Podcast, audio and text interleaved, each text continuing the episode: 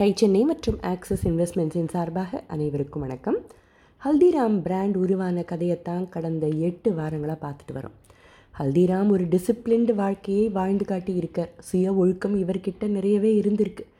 ஒரு லீடர் வாழ்ந்து காட்டணும் அதாவது வாக்கிங் த டாக்னு சொல்லுவாங்களே அது இருந்தால் தானே சுற்றி இருக்கிறவங்களை இன்ஸ்பயர் செய்ய முடியும்.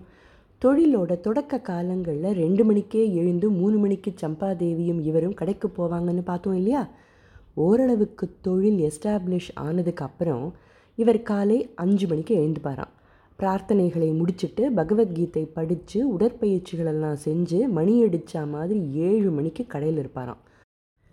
காலை பத்து மணிக்கு முதல் வேளை உணவு. அதுக்கப்புறமா சூரியன் அஸ்தமனம் ஆகிறதுக்கு முன்னால் அடுத்த வேளை உணவு.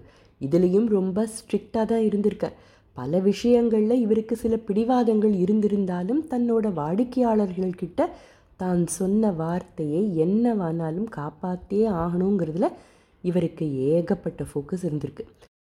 வின்டரில் ரொம்ப பயங்கரமான குளிர் இருந்தாலும் சுற்றி இருக்கிற கடைகள் ஒன்பது மணிக்கு திறந்தாலும் இவர் ஏழு மணிக்கே குளிரில் நடுங்கிக்கிட்டாவது ஒரு சின்ன விளக்கை ஏற்றி வச்சுட்டு கடையை திறந்து வச்சுருப்பாராம். அந்த குளிரில் எந்த கஸ்டமர் வருவாங்கங்கிற கேள்வியெல்லாம் அவர்கிட்ட எடுபடலை. நாம் ஏழு மணிக்கே கடை திறந்து வச்சிருப்போன்னு வாடிக்கையாளர்களுக்கு வாக்கு கொடுத்துருக்கோம். தப்பித்தவறி யாராவது வந்தால் அப்போ கடை மூடி இருக்கிறத பார்த்தாங்கன்னா நம்ம மேலே எப்படிப்பட்ட அபிப்பிராயம் உருவாகும்?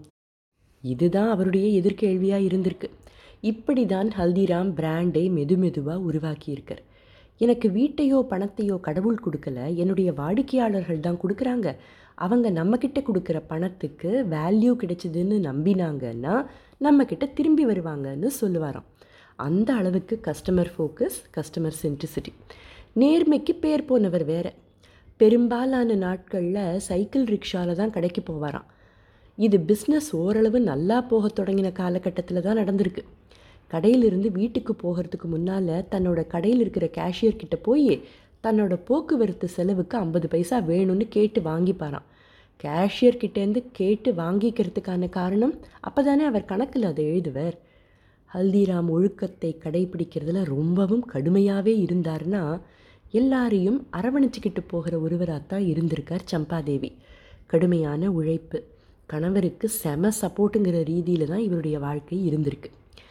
ஆயிரத்தி தொள்ளாயிரத்தி நாற்பதுகளில் இவர் தொடங்கின ஒரு சின்ன தொழில் செல்ஃப் சஸ்டெய்னிங்காக தான் போயிட்டு இருந்திருக்கு தன்னிறைவோட சந்தோஷமாக தான் குடும்பத்தை நடத்திக்கிட்டும் வந்திருக்கார். மற்ற தொழில்களோடு ஒப்பிட்டு பார்க்கும்போது இவங்க தொழில் ரொம்ப செழுமையாக தான் நடந்துக்கிட்டு வந்திருக்கு. நல்ல லாபமும் வர தொடங்கியிருக்கு. தொடக்க காலங்களில் இருந்த அந்த டென்ஷன் ஸ்ட்ரெஸ் எதுவும் இருக்கலை. பிரச்சனைகள் இல்லாமல் தொழில் தொடர்ந்து நல்லா போச்சா? இவரே தான் தொழிலை சமாளித்தாரா இவருடைய மகன்களான மூல்சந்த் சத்யநாராயண் ராமேஸ்வர்லால் இவங்க தொழிலுக்கு வந்தாங்களா? என்ன தான் நடந்துச்சு இந்த பிராண்டுக்கு அப்படின்னு தெரியணும்னா அடுத்த பகுதி வரை காத்திருக்கலாமா? அதுவரை டை சென்னை மற்றும் ஆக்சிஸ் இன்வெஸ்ட்மெண்ட்ஸின் சார்பாக அனைவருக்கும் வணக்கம்.